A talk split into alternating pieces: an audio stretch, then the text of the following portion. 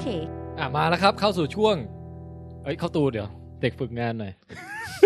เดี๋ยววันนี้อยากได้อารมณ์ไหนคะเอ้ยลืมไปแล้วไม้ตัวไหนวะวันเนี่ยนี้วันประมาณช่วงฮาโลวีนนะฮะอ่าเฮ้ยโอ้โหอันนี้ปองแปงนี่หว่าเหมือนครับพูดในนี่โอ่งเลยอะเข้าตูอันนี้มั้งฮาเออเนี่ยมาแล้วช่วงอะไรฮะ เข้าตูบววิวิวิวิทานโอเค ถือว่าแบบ มีการใส่อารมณ์ของเป็นใส่ลายเซ็นของตัวเองลงไปด้วยนะฮะครับผมคือจะไม่ได้แบบเหมือนของอบันเป๊ะๆอะไรอย่างงี้แต่พิธานคุณพูดแล้วดูโรคจิตจกกระเปรตมากดูแบบวิปลาสอะเออเออก็วิถานไงครับ โอเคฮะ ชวนให้คิดต่อว่ามันจะชวนชวนไปทำอะไรวิถฐานอะไรอย่างเงี้ยนะนั่นเดี๋ยวพี่อะอย่างไรก็ตามครับครับ เข้าสู่ช่วงวิถานนะวันคนี้รับเนี่ยจะเป็นเรื่องเกี่ยวกับคลื่นแม่เหล็กไฟฟ้าพาร์ทสองนะครับพาร์ททูนะฮะพาร์ททูครับรีวิวเล็กน้อยนะครับรีวิวก็ครับคือรีวิวมาเรื่องที่แล้วเนี่ยหลังจากถูกอำพันนะฮะก็คือคลื่นแม่เหล็กไฟฟ้าเนี่ยก็จะเป็นเรื่องเกี่ยวกับเรื่องประจุไฟฟ้านะครับ มีการค้นพบปรากฏการณ์ที่เกี่ยวกับ ไฟฟ้าสถิตนะฮะ คุณคุณเลยนะฮะ ที่เป็นเจ้าแห่งการศึกษาอำพันเนี่ยนะครับ เอ่อคนคนแรกๆก็ทาลิสฮะ ฮะ หลังๆมาก็มีหลายคนนะกิลเบิร์ตมีคุณอะไร กิลเบิร์คุณด Gilbert ที่เล่าใช่ไหมฮะครับ โอเคเดี๋ยวนะที่ถูกทุกอย่าง ครับฮะแล้วก็ คุณสตีเฟนเกรย์อะไรแบบถูเด็ก เออนะฮะ เอาประจุไฟฟ้าไปใส่เด็กให้เด็กแบบดูดนู่นดูดนั่นเออ หมายถึงว่าประจุไฟฟ้าจากเด็กอะไปดูดกระดาษดูดอะไรครับ ครับ จากนั้นมาเป็นคุณเบนจามินแฟรงกินเล่นว่าวอ่า อะไรก็ ได้สามารถแบบเอาพลังไฟฟ้าจากฟ้าผ่าเนี่ย มาทำเอ่อแทนที่จะเอาแทนที่จะเกิดอัคคีภัยเกิดอะไรเกิดความเสียหายนะฮะ ฮะ ก็ทำสายล่อฟ้าทำให้ฮะฟ้าผ่าเนี่ยไม่เป็นอันตรายอีกต่อไปครับ อย่างนี้มันก็น่าจะต้องมีความเข้าใจว่าเฮ้ยไฟฟ้ามันเป็นสิ่งที่แบบเคลื่อนจากที่หนึ่งไปอีกที่หนึ่งได้อะไรอย่างงี้มีเส้นอ่าทางการเดินของมัน อันนี้รู้นานละแล้วแต่แต่ฮะ เรื่องของฟ้าผ่าเนี่ย สมัยก่อนเขายังไม่ชัวร์ว่ามันเป็นไฟฟ้าไงพี่ ฮะ มันเหมือนเป็นอย่างอื่นไปเลยเป็นอะไรไม่รู้ อืมเออแต่อันเนี้ยรู้แล้วว่าเป็นมาเป็นเป็นปรากฏการณ์ไฟฟ้าอย่างหนึ่ง เพราะเขาเอาฟ้าผ่าเนี่ยมาทำให้เออมาเก็บใส่ไว้ในขวดเก็บประจุได้ เขาเรียกครับขวดของของไลเดนนะฮะฮะครับโอเคแล้วก็มีคุณคูลอมอ่าชาวออกุสคูลอมฮะอ่าโอ้คนนี้ก็สามารถวัดเอ่อแรงระหว่างประจุไฟฟ้าได้อย่างแม่นยำนะฮะ เกิดเป็นกฎของคูลอมว่าถ้ามีประจุครับไฟฟ้า 2 เม็ดเออออยู่ห่างกันขนาดนี้จะเกิดแรงระหว่างกันเท่าไหร่ฮะเป็นการทดลองที่ sensitive มาก ครับ ครับ ชื่อก็ชื่อคนนี้คุ้นคุ้นมากเลยคุณนะลอมคุณคูลอมคุณลอมเพราะว่าหน่วยประจุไฟฟ้าในเออฟิสิกส์อ่าวัดกันเป็นใช้คูลอมอ่าวัดกันเป็นคูลอมอ่าหรือจะเป็นออกเสียงฝรั่งเศสอาจจะเป็นกูลงนะครับอันจริงอันนี้จริงใช่ไหมๆจริงครับจริงขอขออีกทีนะกูลงกูลงกูลงอะไรอย่างเงี้ยนะครับเออนะฮะแล้วก็มีคุณอเลอะไรนะอเลซันโดรโวตาอเล็กซานโดรโวที่พูดถึงตาก่อนที่แล้วนะครับที่เอ่อประดิษฐ์ voltaic pile ก็คือเอาพวกแบบ เอ่ออะไรนะ ทองแดงสังกะสีซ้อนกันแล้วใส่กรดลงไป แล้วมันก็ฮะจะเกิดความต่างศักย์ขึ้นนะครับโอเคเป็นเครื่องกำเป็นแบตเตอรี่เครื่องแรกของโลกนะคครัรับบครับครับ เข้าใจมาเรื่อยตั้งแต่ประจุไฟฟ้าไฟฟ้าสถิตครับเอ่อมาจนถึงว่าเอ่อมีสมการเรื่องของแรงระหว่างประจุครับ มาจนถึงว่าสามารถประยุกต์ใช้สร้างเป็นแบตเตอรี่ได้อ่านะฮะ แล้วก็มาถึงอีกคนหนึ่งซึ่งเป็นหนึ่งในคนสำคัญที่จบทิ้งท้ายไว้คราวที่แล้ว ก็คือคุณไมเคิลฟาราเดย์นะครับครับอ่าแต่ผมยังไม่เล่าอะไรเท่าไหร่เดี๋ยวจะเล่าวันนี้นะครับครับผมอะสมัยก่อนเนี่ยเอ่อทั้งหมดทั้งปวงเนี่ยมันเป็นเรื่องของไฟฟ้าที่หยุดนิ่งนะครับแล้วก็รับแม่เหล็กที่ยังแยกกันต่างหาก ตอนนั้นคือไฟฟ้ากับแม่เหล็กเนี่ย มันไม่เกี่ยวกันเลย เออ มันเกี่ยวกันยังไงครับ คุณเข้าตูครับเฮ้ยอันนี้ถามแบบความรู้แบบ modern เลย คือเอาเอาที่เรียนมาแล้วเอาเนี่ยเท่าที่เข้าใจเอาที่เรียนมาแล้วใช่เอออันนี้ชื่อสถาบันอะไรก็ก็ตัดพูดไปออกไปแล้วแล้วใช่ไหมครับตัดไม่ไม่เป็นไรครับไม่เป็นไร ก็จก็บถือคณะว่าอะไรสบางถาทีบันมันลืมกันได้ไม่เป็นไรอืมเออเคยผู้ลืมย่อมมิคุ้นผิดคุ้นคุ้นคุ้นว่า เนี่ยอะตะกี้อะพี่แม็กมองหน้าหนูแปลว่าจำได้ละเอาโยนกันอย่างนี้เลยเหรอเราเล่นเราเล่นนี่จำได้ว่าถ้าเราเอาขดลวดเออไปพันอันนี้อ่มาละมาละมาถูกมาถูกมาถูกทางถูกยังทางถูกทางแน่นอนอันนี้ แล้วก็พันจนได้ขดลวดจะหมื่นแล้วครับ แล้วไงต่อ ครับ เสร็จแล้วเสร็จแล้วเราก็เอาเสร็จแล้วเราก็เอาไปวนรอบเอ่อวนรอบแม่เหล็ก อะไรสักอย่างหนึ่งอะอ่าแล้วเราก็จะสามารถสร้างเป็น มันก็จะมีไฟฟ้าฟืบฟับฟืบฟับออกไม่ใช่ฟืบฟับอย่างนั้น มันสามารถที่จะสร้างไฟเป็นกำเนิดไฟฟ้าได้เอาอย่างใช่นี้ใช่คืออย่างนี้ฮะเอ่อสิ่งที่ไม่ถามคุณแม็กบ้างเหรอฮะคือผมเข้าใจว่าสิทธิ์รุ่นน้องอ่าเชิญครับตอบไปแล้วผมเข้าใจว่า ไฟฟ้าอย่างอันนี้ผมตอบในมุมกลับกับของน้องเข้าตูแล้วกันครับครับคือสมมุติเราเอาเอาเอาโลหะเอาเอาเหล็กมา แล้วเราปล่อยกระแสไฟฟ้าเข้าไป เหล็กนั้นก็สามารถที่จะเปลี่ยนเป็นแม่เหล็กได้เหมือนกันอ่าเพราะว่าไฟฟ้าเนี่ยที่ไหลเข้าไปมันไปทำให้การเรียงตัวของโครงสร้างอะตอมในในเนื้อเหล็กเนี่ย มันครับเรียงอย่างมีระเบียบอ่าแล้วมันทำให้เกิดเอ่อแรงแรงออกมาได้ คือผมไม่แน่ใจว่ากดมือไหนมือซ้ายมือขวาสักมือหนึงอะครับเออมันก็จะเกิดสนามแม่เหล็กรอบๆ อันนั้นได้ อันนี้ก็คือเปลี่ยนจากไฟฟ้าเป็นแรงแม่เหล็กก็ได้อืมอ่าครับ ความสัมพันธ์ของผมที่ที่มีก็มีแบบหนึ่งแบบนี้ฮะอืมคือเหมือนกับว่าเอ่อถ้าให้ผมตอบบ้างนะ เชิญครับ เชิญครับ ครับ เหมือนกับว่า เออการการขยับขยับอะไรทางไฟฟ้าเนี่ยก็เหนี่ยวนำให้เกิดแม่เหล็กขึ้นได้ ใช่ การขยับขยับอะไรทางแม่เหล็กเนี่ยก็เหนี่ยวนำให้ให้เกิดไฟฟ้าเฮ้ยได้ อันนี้เป็นอันนี้เป็นคำสรุปที่อ่าดีมากฮะนะฮะเออครับโอเคฮะถือว่าท่านแทนไทยเนี่ย แบบ ตอบได้รัดกลุ่มถึงจะดูแอบสแตรกไปบ้าง แต่ก็ถือว่าแต่แต่ถือว่าถูกนะครับโอเคนะฮะเออครับครับวันนี้เนี่ยผมจะ summary นะครับรวบรวมความรู้เกี่ยวกับแม่เหล็กไฟฟ้าทุกอย่างทำให้เด็กๆที่เรียนอยู่ คือจำได้ว่ามีหลายๆคน ผมไป search ทวิตเตอร์ดูมีคนมาบอกว่าเออคือเขาได้ฟังตอนที่แล้วแล้วเขารู้สึกว่าเออ happy นะ เพราะว่าแบบเออเหมือนเหมือนทำให้เขาต่อติดซาโตริจากการเรียนมากขึ้นเหมือนบรรลุธรรมมากขึ้นอืมนะฮะวันนี้ก็จะได้ต่อติดมากกว่าเดิมนะครับฮะฮะเริ่มเลยครับเอามาเลยครับ เริ่มก็คือคุณไมเคิลฟาราเดย์เนี่ยครับฟาราเดย์นี่ถือว่าเป็นอัจฉริยะคนหนึ่งของโลกเลยนะครับ เพราะว่าครับเขาเนี่ยเป็นคนที่สังเกตปรากฏการณ์ที่ เฮ้ย คนมันมันนะฮะมาโผล่ตรงฟาราเดย์คือฟาราเดย์นี่เจอสิ่งที่คนทั่วไปเนี่ย ไม่เคยเจอกันเพราะไม่ใช่เพราะว่าไม่เจอง่ายๆนะนอกจากจะเจอยากแล้วเนี่ย เจอแล้วเนี่ยเขายังสามารถวัดออกมาเป็นเลขเป็นอะไรได้อย่างแบบสุดยอดมากๆ มันเป็นอะไรครับที่สมัยก่อนเนี่ย สร้างเครื่องวัดก็ยากแล้วอะพี่อืมอืมเอางี้ดีกว่า อยากวัดมวลแล้วก็ชั่งน้ำหนักใช่ไหมฮะอยากวัดอะไรเดียความสูงใช้ไม้บรรทัด ครับ อยากวัดอุณหภูมิวัดยังไงสมัยก่อนเนี่ย แค่นี้ก็ยากก็แล้วต้องคิดประประลงประหลอดอะไรขึ้นมา ใช่ แต่วัดปริมาณทางไฟฟ้าเนี่ยมันยากมากอะพี่ อืม ไฟฟ้าเนี่ยจับต้องก็ยากแล้ว ปริมาณเกี่ยวกับมันเนี่ยโอ้โหไม่รู้จะวัดยังไงอืมนะครับ อย่างคุณอเล็กซานโดโวลตาเนี่ยทำแบตเตอรี่แล้วอยากรู้ว่าไฟออกมาแรงแค่ไหนก็เลยเอาจิ้มลิ้นตัวเองฮะอืมอันนั้นก็เลยเออเอาเจ็บน้อยเจ็บมากก็ว่ากันไป ชามากชาน้อยเออะไรออย่างเงี้ยหลังๆ คงเป็นมาโค masochist ไปเลยนะครับอันนี้ไม่รู้นะฮะเดี๋ยวนะผมสงสัยว่าหน่วยโวลต์เนี่ยมาเกิดทีหลังหรือว่าเป็นเขาตั้งชื่อหน่วยนี้ให้ตามชื่อตัวเองเลย เออ น่าจะเกิดทีหลังว่ะพี่คือเป็นเกียรติเป็นเกียรติแก่คุณอ๋ออโอเคเล็กซานโดโวลตาฮะพวกพวกพวกนี้เขาไม่ค่อยตั้งตามชื่อตัวเอง มันจะดูดูน่าเกลียดไปนิดนึงนิดนึงว่ะพี่เออโอเค แต่ฮะแต่สำหรับผมผมไม่มายนะ เป็นผมผมตั้งชื่อตัวเอง หน่วยอะไรครับ แป๋งความรักหน่วยแห่งความรักนะฮะสามแปงอะไรสามเงี้ยแปดโอ้โหมันฟังดูแบบไม่มีราคาเลยอืมอะต่อครับ คุณไมเคิลฟาราเดย์เนี่ยคนพบปรากฏการณ์ที่สำคัญมากก็คือปรากฏการณ์เหนี่ยวนำเชิงแม่เหล็กไฟฟ้าครับ ครับ ประเด็นคืออย่างนี้ น้องเข้าตูที่ตอบมามีมูลฮะ ฮะหมายถึงว่ามีเขานะก็คือว่าสมมุติว่าถ้าผมเอาขดลวดไม่ขดลวดทองแดงเนี่ยมาม้วนม้วนม้วนม้วนม้วนม้วนม้วนม้วนม้วนม้วนม้วนม้วนม้วนม้วนเข้ากับไม้พลองลูกเสือเนี่ยนะครับแต่ไม่ต้องยาวขนาดนั้นก็ได้แต่เอาหลาย ๆ รอบหน่อยนะฮะครับ แล้วเอาแม่เหล็กเนี่ยสอดเข้าไปในรูครับเข้าชักออกด้วยจังหวะที่เหมาะสมเนี่ยนะคือเริ่มอะผมทวนให้นะฮะเริ่มการค้นพบไฟฟ้าในถูกอำพันธ์ก่อนครับ จากนั้นไปไปชักว่ากางสายฝนครับนะฮะแล้วมาถึงทุกวันนี้เอ้ยมาถึงยุคฟาราเดย์เนี่ยคือค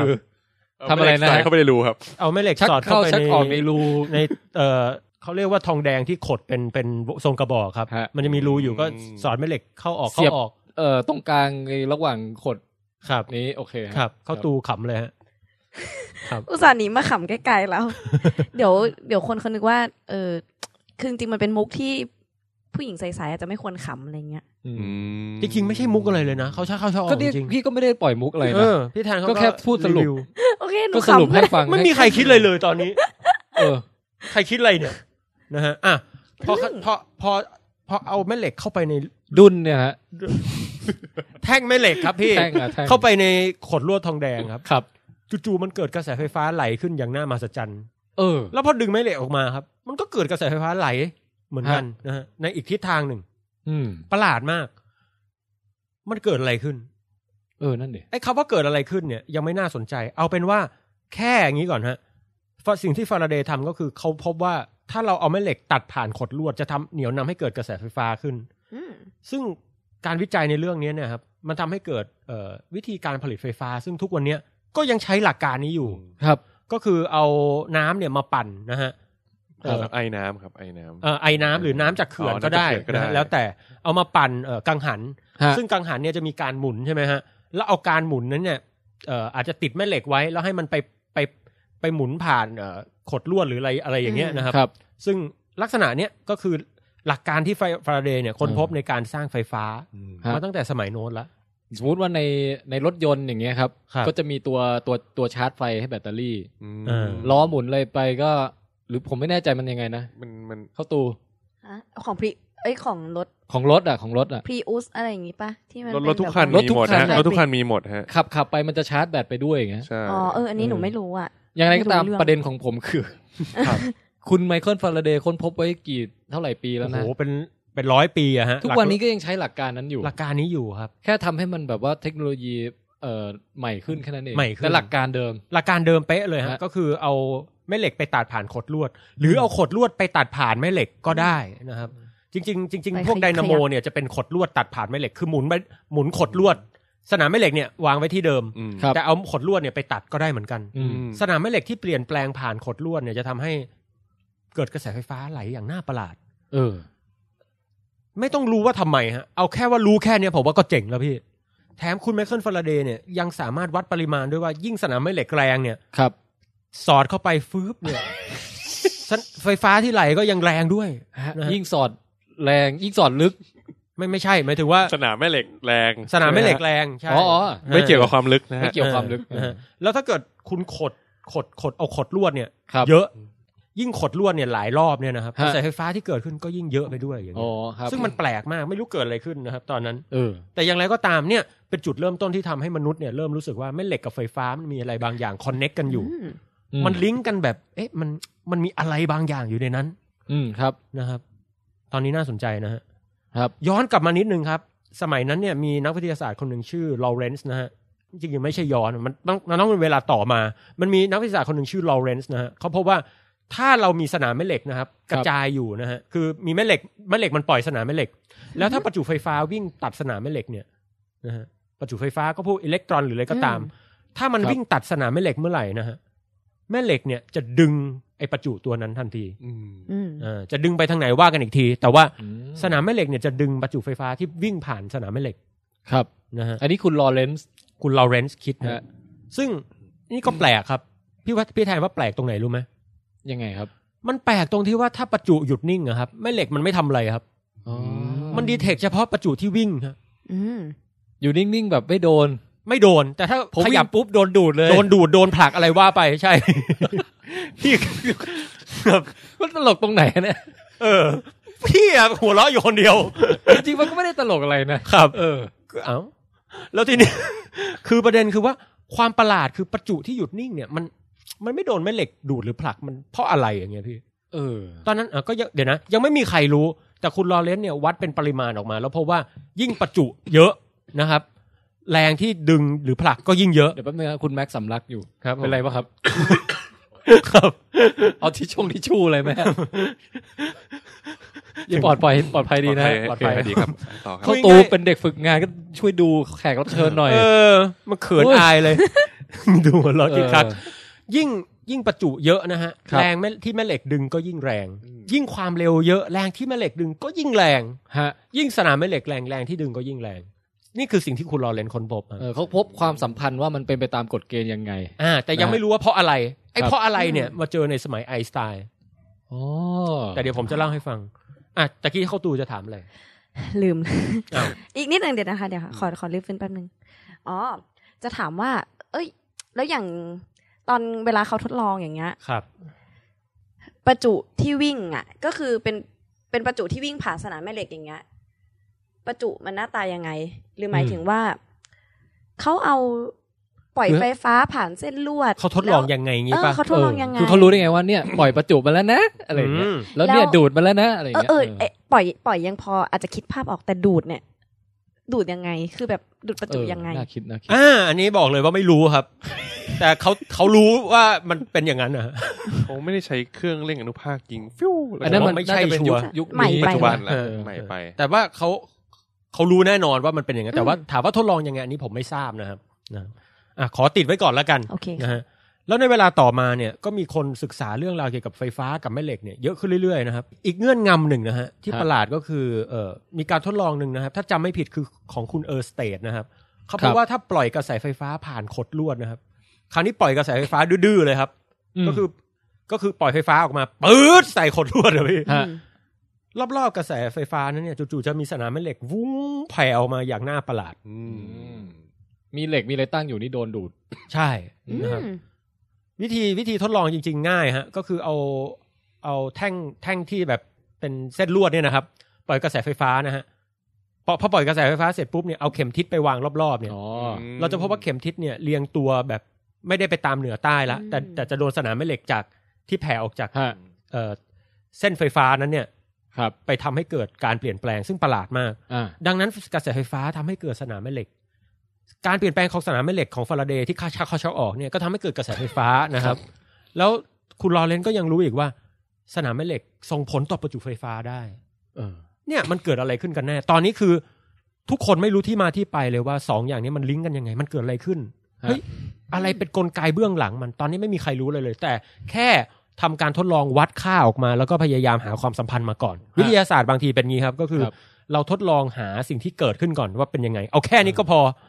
เสร็จปุ๊บเดี๋ยวคนหลังๆ จะมาทำต่อเองว่ามันเกิดจากอะไร ทีนี้โลกยุคนี้เนี่ยครับ ยังไม่มีหลอดฟงหลอดไฟ ไฟฟ้าตามบ้าน คิดว่ามีแล้วนะพี่มีแล้วเหรอฮะนาน่าจะมีแล้วฮะโลกยุคเอดิสันเอ้ยอ๋อนี่คือผ่านมายังเดี๋ยวเอาใหม่โลกโลกยุคเนี้ย โลกยุคคุณฟาราเดย์น่าจะยังไม่มียังเพิ่งยังผลิตกระแสไฟฟ้าได้เออเพิ่งกระสงกระแสไฟฟ้าได้ก็น่าจะยังไม่มีฮะคือการค้นพบของเอดิสันที่แบบไปประดิษฐ์หลอดไฟอะไรนี่เกิดขึ้นคู่ขนานมากับอีกฝั่งที่เป็นเออสายว่าอยากจะพยายามอธิบายปรากฏการณ์แม่เหล็กไฟฟ้า อย่างนี้หรือเปล่าฮะเอออันนี้ไม่แน่ใจนะครับผมผมไม่ต้องได้ไปดูดูไทไทม์ม์ไลไลน์น์นะนะฮะเออนะครับแต่หลังจากนั้นเนี่ยสามคนนี้ก็พบว่าเอ๊ะแม่เหล็กไฟฟ้ามันคอนเน c กกันแปลกๆฮะเพราะว่ามีผู้ชายคนหนึ่งครับ เกิดแบบพุทธิปัญญาหรือไอเดียอะไรไม่รู้ครับ บอกว่า เอ้ย มันเป็นไปได้นะ ที่เราจะสร้างคลื่นบางอย่างเนี่ยออกมาได้ แล้วส่งคลื่นเนี่ยไปทางระยะไกลได้อืมไอ้คนนี้ก็เออชื่อเฮิรตซ์นะฮะฮะคุณเฮิรตซ์เนี่ยบอกว่า เอ๊ะเราอาจจะสร้างคลื่นบางอย่างออกมาได้ฮะคลื่นที่ว่านี่ไม่ใช่แสงนะแต่มันเป็น type เดียวกับแสงนี่แหละ แต่ว่าแบบ อืม แสงเนี่ยมันมีความยาวคลื่นอย่างหนึ่งเหมือนเหมือนกับว่าคลื่นทะเลอะครับฮะ peak ไปถึง peak แบบลอนคลื่นยาวเท่าหนึ่งอะไรเงี้ยฮะครับอันเนี้ยลอนคลื่นมันอาจจะยืดยาวมากกว่าเดิม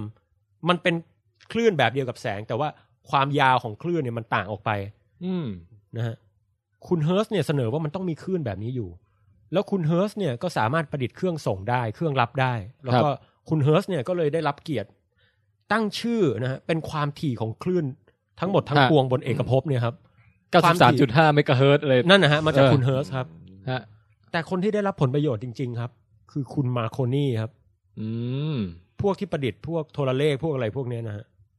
พวกเนี้ยพบว่าเฮ้ยมันเอามาทำเชิงพาณิชย์มันขายได้อืมอืมฮะเราสามารถสื่อสารได้ด้วยแบบไร้สาย ปกติโทรเลขเนี่ยมันจะมีสายใช่ไหมครับครับ แต่หลังยุคโทรเลขเนี่ยก็คือโทรศัพท์นั่นเอง บางทีเราไม่ต้องใช้สายก็ได้ มันสามารถส่งเป็นคลื่นวิทยุเป็นอะไรออกมาได้นะครับไอ้พวกเนี้ยถ้าส่งออกมาปุ๊บเนี่ย คลื่นพวกเนี้ยก็คือคลื่นวิทยุครับนะครับ ซึ่งมันเป็นคลื่นแม่เหล็กไฟฟ้าอย่างหนึ่ง เดี๋ยวอธิบายคำว่าคลื่นแม่เหล็กไฟฟ้าก่อนครับ ตอนนั้นเนี่ยคนยังยังแบบเอ๊ะแสงเป็นคลื่นแม่เหล็กไฟฟ้าจริงหรือเปล่าแต่พอสร้างคลื่นวิทยุได้เนี่ย เรารู้ว่ามันมีคลื่นบางอย่างที่ตามองไม่เห็น แต่มันรับได้ เรามีเครื่องรับได้ ครับ เรามีเครื่องส่งได้ แล้วมันแผ่ไปเหมือนแสงเลยนะครับ คือมันส่งได้ไกลอะฮะ ฮะ เราก็เริ่มรู้สึกว่ามันต้องมันมีคลื่นชื่อคลื่นแม่เหล็กไฟฟ้าอยู่ ซึ่งตัวนี้มันคือคลื่น มันคือสนามไฟฟ้าที่มันขยับอยู่ในที่ว่างอะครับ อืม ลองนึกภาพเอ่อประจุไฟฟ้าเม็ดหนึ่งเนี่ยมันแผ่สนามไฟฟ้าออกไปรอบอืมๆ ทีนี้ถ้าสนามไฟฟ้ากระเพื่อมอะครับ บึ๊บบับมันจะเหนี่ยวนำให้เกิดสนามแม่เหล็กขึ้นมาด้วยอ๋ออย่างที่ฟาราเดย์บอกอะครับ ถ้าเกิดมีความเปลี่ยนแปลงของสนามแม่เหล็ก มันจะเกิดสนามไฟฟ้า มันจะเกิดการไหลของไฟฟ้าขึ้นมาครับ และทำนองเดียวกัน ถ้าเกิดเกิดเกิดการเปลี่ยนแปลงของกระแสไฟฟ้า กระแสไฟฟ้าไหลในขดลวดนะฮะเส้นลวดเนี่ยจะทำให้เกิดสนามแม่เหล็กแผ่ออกมาได้อืมอืมอะไรก็ตามที่มันเกิดการเปลี่ยนแปลงของแม่เหล็ก จะทำให้เกิดไฟฟ้าโผล่ออกมาทันที และความเปลี่ยนแปลงของทางไฟฟ้า ก็จะเหนี่ยวนำให้เกิด แม่เหล็กโผล่ออกมามันเหมือนเป็นสมบัติแหล็ก chain reaction ไปเรื่อยๆอย่างนี้ ใช่ฮะ ดังนั้นคำอธิบายของคลื่นแม่เหล็กไฟฟ้า ซึ่งมาเกิดในสมัยของเจมส์คลาร์กแม็กซ์เวลล์เนี่ยนะครับครับ ซึ่งเป็นนักวิทยาศาสตร์ที่ไอน์สไตน์ชอบมากฮะเจมส์คลาร์กแม็กซ์เวลล์นี่แหละครับ ที่รวบรวมความรู้ทุกอย่างของฟาราเดย์แล้วจับมัดกับคลื่นแม่เหล็กไฟฟ้า แล้วบอกว่าทุกอย่างเนี่ยคือก้อนเดียวกันอืมอ๋อนี่แหละคือความเจ๋งของแม็กซ์เวลล์อะพี่ไออันอื่นที่ดูกระจัดกระจายเนี่ย มัน มันเอ๊ะมันคนละเรื่องกันนะอันไอตัวนั้นไหลอยู่ในขดลวดอะไรเออไอคลื่นเหล็กไฟฟ้าแผ่อยู่ในอากาศสองครับอย่างนี้ยังดูเป็นปรากฏการณ์ที่แบบน่าจะคนละเรื่องกันมาก คือตอนตอนส่งวิทยุอะไรได้แล้วเนี่ย ก็ไม่ได้รู้ว่าก็ยังไม่รู้ว่าคลื่นวิทยุคืออะไร ยังยังยังยังไม่ชัวร์ครับ ยังไม่รู้ชัวร์แต่ว่าส่งได้ส่งได้รับได้นะฮะแล้วไอ้คนทำการค้าพาณิชย์นี่ก็รวยกันไปละนะครับอ่าฮะกูกลีเอลโมมาร์โคนีนี่รวยจากคลื่นแม่เหล็กไฟฟ้านะครับครับได้รางวัลโนเบลด้วยนะฮะฮะ เพราะว่าแบบโอ้โหอืมเปิดโลกการสื่อสารไร้สายนะครับ คือคือมันเป็นโทรศัพท์ไร้สายหรือมันเป็น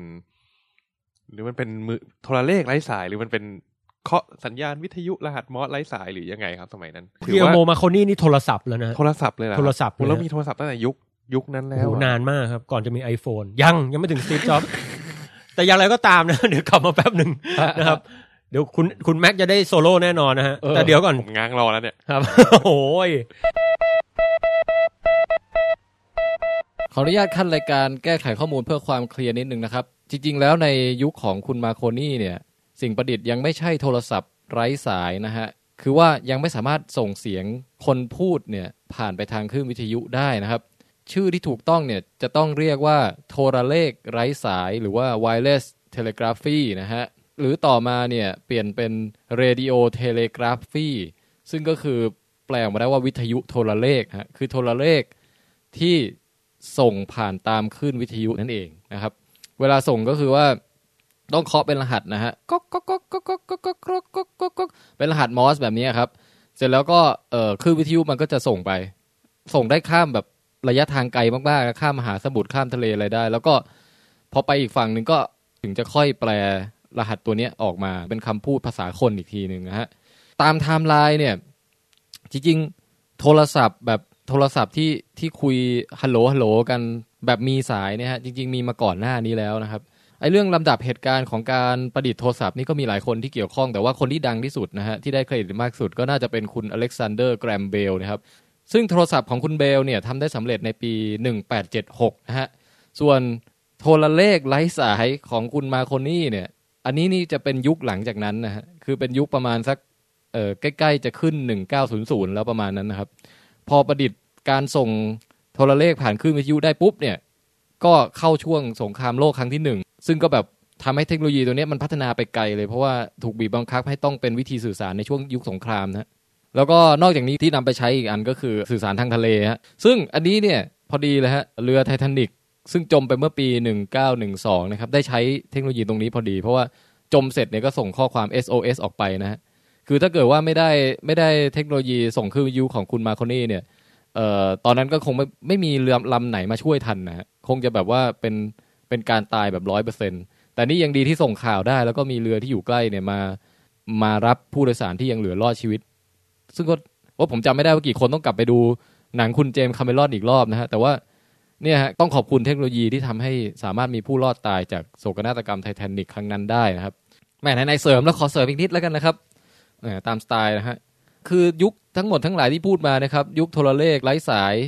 อันเนี้ยถ้าเป็นคนไทยก็จะตรงกับสมัยรอห้านะฮะ สมัยนั้นก็มีการริเริ่มกรมไปรษณีย์โทรเลขอะไรขึ้นมา แล้วก็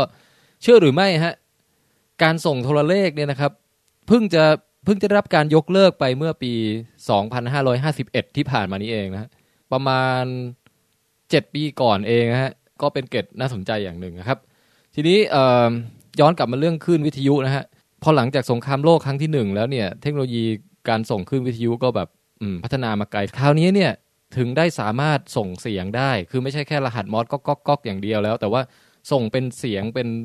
การกระจายเสียงผ่านคลื่นวิทยุได้เลยนะซึ่งในยุคนั้นก็คือยุคประมาณปีช่วง 1920 ยุค 20 นะฮะก็เป็นยุคที่ถือกำเนิดพวกรายการวิทยุทั้งหลาย ทั้งแบบข่าวสารบ้านเมืองทั้งรายการเปิดเพลงอะไรก็ว่าไปนะครับ ซึ่งก็เป็น มิติใหม่ที่มีผลต่อวัฒนธรรมของมนุษย์อย่างมากฮะเป็นส่วนรวมจิตใจคนให้ติดตามเรื่องเดียวกันแหม่แล้วก็พอมาถึงยุคสงครามโลกครั้งที่สองอะไรก็แบบโอ้โหเทคโนโลยีก็พัฒนาปูดปูดปูดอีกนะฮะหลังจากนั้นก็กลายเป็นวิทยุสื่อสารที่แบบเออกลายเป็นเทคโนโลยีเรดาร์กลายเป็นแม้กระทั่งโทรทัศน์นี่ก็พัฒนาต่อยอดมาจากการส่งคลื่นวิทยุของเออมาร์โคนีนะฮะก็ประมาณนั้นนะครับเออหวังว่าคงจะกระจ่างขึ้นนะฮะ ส่วนคุณแม็กซ์เวลล์เนี่ยที่เป็นผู้ค้นพบสมการความสัมพันธ์ทางแม่เหล็กไฟฟ้าเนี่ยนะฮะ อันนี้เนี่ยจริง ๆ แล้วไม่ใช่หลังจากยุคมาร์โคนีนะฮะ แต่เป็นยุคก่อนมาร์โคนีนะครับ คือคุณแม็กซ์เวลล์เนี่ยคิดสมการได้ตอนประมาณปีเอ่อเดี๋ยวดูแป๊บนึงแม็กซ์เวลล์แม็กซ์เวลล์อยู่ไหนทำไมถึงต้องหอบฟางแม็กซ์เวลล์แม็กซ์เวลล์อยู่ไหน ตะกี้เปิดไว้หลาย window เกินหาไม่เจอ โอเค คุณแม็กซ์เวลล์เนี่ยเริ่มศึกษาปรากฏการณ์แม่เหล็กไฟฟ้ามาตั้งแต่ตั้งแต่ปี 1855 แล้วนะครับ ต่อยอดมาจากคุณฟาราเดย์ฮะเสร็จแล้วแกถึงได้สมการที่เป็นที่มีชื่อเสียงของแกเนี่ยในปี 1873 นะฮะซึ่งอันนั้นเนี่ยคือก่อนหน้าที่คุณเฮิรตซ์แล้วก็คุณมาร์โคนีจะบุกเบิกเครื่องรับส่งคลื่นวิทยุนะครับ อันนี้คือสมการแม็กซ์เวลล์มาก่อนนะฮะโอเค ผมเสริมไว้เท่านี้ครับ กลับไปฟังปองแปงเล่าวิทย์ฐานกันต่อนะฮะ กับเรื่องราวการค้นพบของคุณแม็กซ์เวลล์ครับ ประเด็นคืออย่างนี้ครับ ความน่าสนใจคือเจมส์คลาร์กแม็กซ์เวลล์เป็นใคร ผมขออธิบายให้ฟังนิดนึง ฮะ เขาเป็นนักวิทยาศาสตร์ชาวสกอตนะฮะ ซึ่งแบบครับหนวดงามมาก เออถ้าเดี๋ยว ดูผมรูปเนี่ย คุณจะพบว่า ผมชอบอะไรที่เกี่ยวกับหนวดงามนะครับเดี๋ยวผม ดูรูปนิดนึงนะฮะ ผมเชื่อว่านกเนี่ยฮะสามารถทำรังได้สี่ห้ารัง ที่หนวดของเจมส์คลาร์กแม็กซ์เวลล์นะครับนะฮะเคลิร์กนะฮะ เคลิร์กครับผมเจมส์เคลิร์กแม็กซ์เวลล์โอ้ผมเห็นแล้วฮะโอเคครับ ครับ อันนี้ถือว่าปองแปงไม่ได้พูดเวอร์เกินจริงเลยครับ ผมว่าหนวดแกทรงพลังมากครับจริง ๆ มีหลายทรงนะคะ โอเค ใครที่อ่านเบอร์เซิร์กจะพบว่ามีตัวละครหนึ่งเป็นสุลต่านไฟฟ้าครับ อาจจะเอามาจากคนนี้ก็ได้นะ แต่ตอนหนุ่มนี่หน้าตาหล่อเหลาเอาการนะฮะฮะอันนี้นี่ตอนหนุ่มนะครับ ไว้หนวดนี่ดับเลยนะครับ แต่ก็ถือว่าเป็นลักษณะของคนสมัยโบราณที่เขาแบบชอบชอบแนวนี้เขานะต้องสระหนวดด้วยป่ะครับเฮ้ยผมไม่รู้อะ ผมว่าต้องหวีด้วยซ้ำอะนะครับนะฮะต้องเป่าไดร์เป่าผมอะไรอย่างใช้เงี้ยใช้ครีมนวดความสำคัญของคุณแม็กซ์เวลล์นะครับ ก็คือ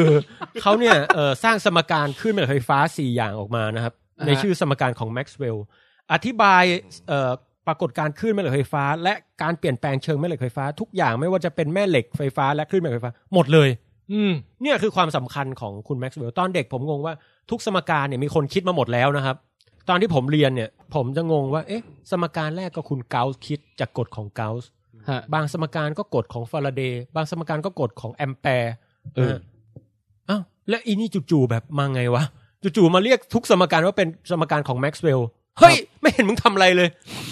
มันชิวเงี้ย แล้วไอน์สไตน์มาชอบนี่อะไรเนี่ย เออ พี่นึกออกปะฮะอารมณ์ผม แต่หลังจากศึกษาไปเพราะว่า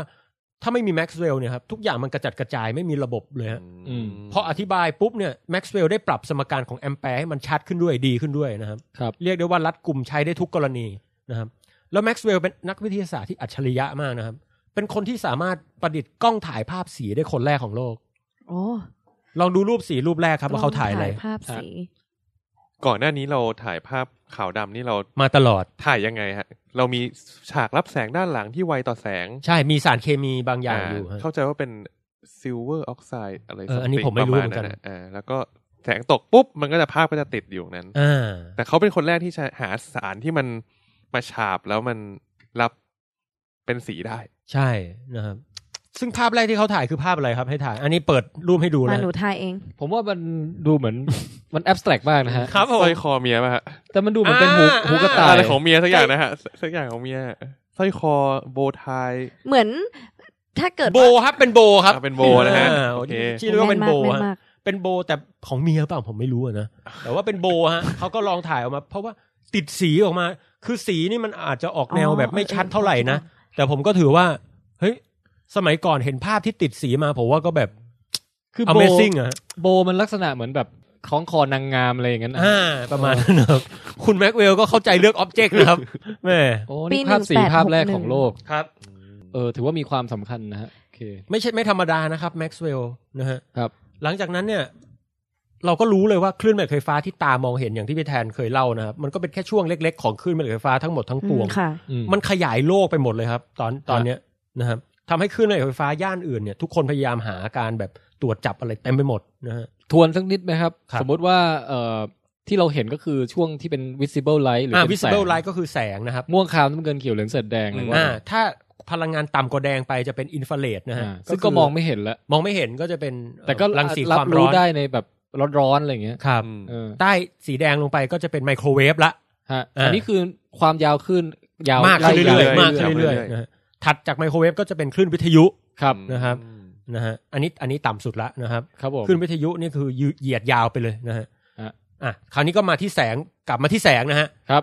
ไปม่วงทางคามน้ำเงินอะคราวนี้ถัดขึ้นไปเหนือม่วงเหนือม่วง ชื่อเหนือม่วงก็คืออะไรครับอัลตราไวโอเลตนี่คุณแม็กตบมือให้หน่อยฮะเออนะครับแม่ก็คิดนะ ถัดจากเหนือม่วงขึ้นไปครับ ก็เป็นอะไรฮะ ก็จะเป็นรังพสีวกต่างๆรังสีเอ็กซเรย์แล้วก็รังสีแกมมานะครับ ก็จะอยู่คล้องๆกันอยู่ ใช่ ประมาณนี้ฮะ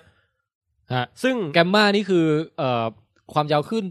สั้นสั้นที่สุด หมายจริงๆความว่าความถี่สูงที่สุดอ่าจริงๆจริงๆเอ็กซเรย์กับแกมมาเนี่ยความถี่มันคาบเกี่ยวกันอ๋อครับอันนี้บอกเป็นความรู้นะครับฮะแต่เราแยกเอ็กซเรย์จากแกมมาออกจากกันยังไงทราบไหมฮะยังไงรังสีแกมมาจะจะจะมีแหล่งผลิตอยู่ในนิวเคลียสฮะ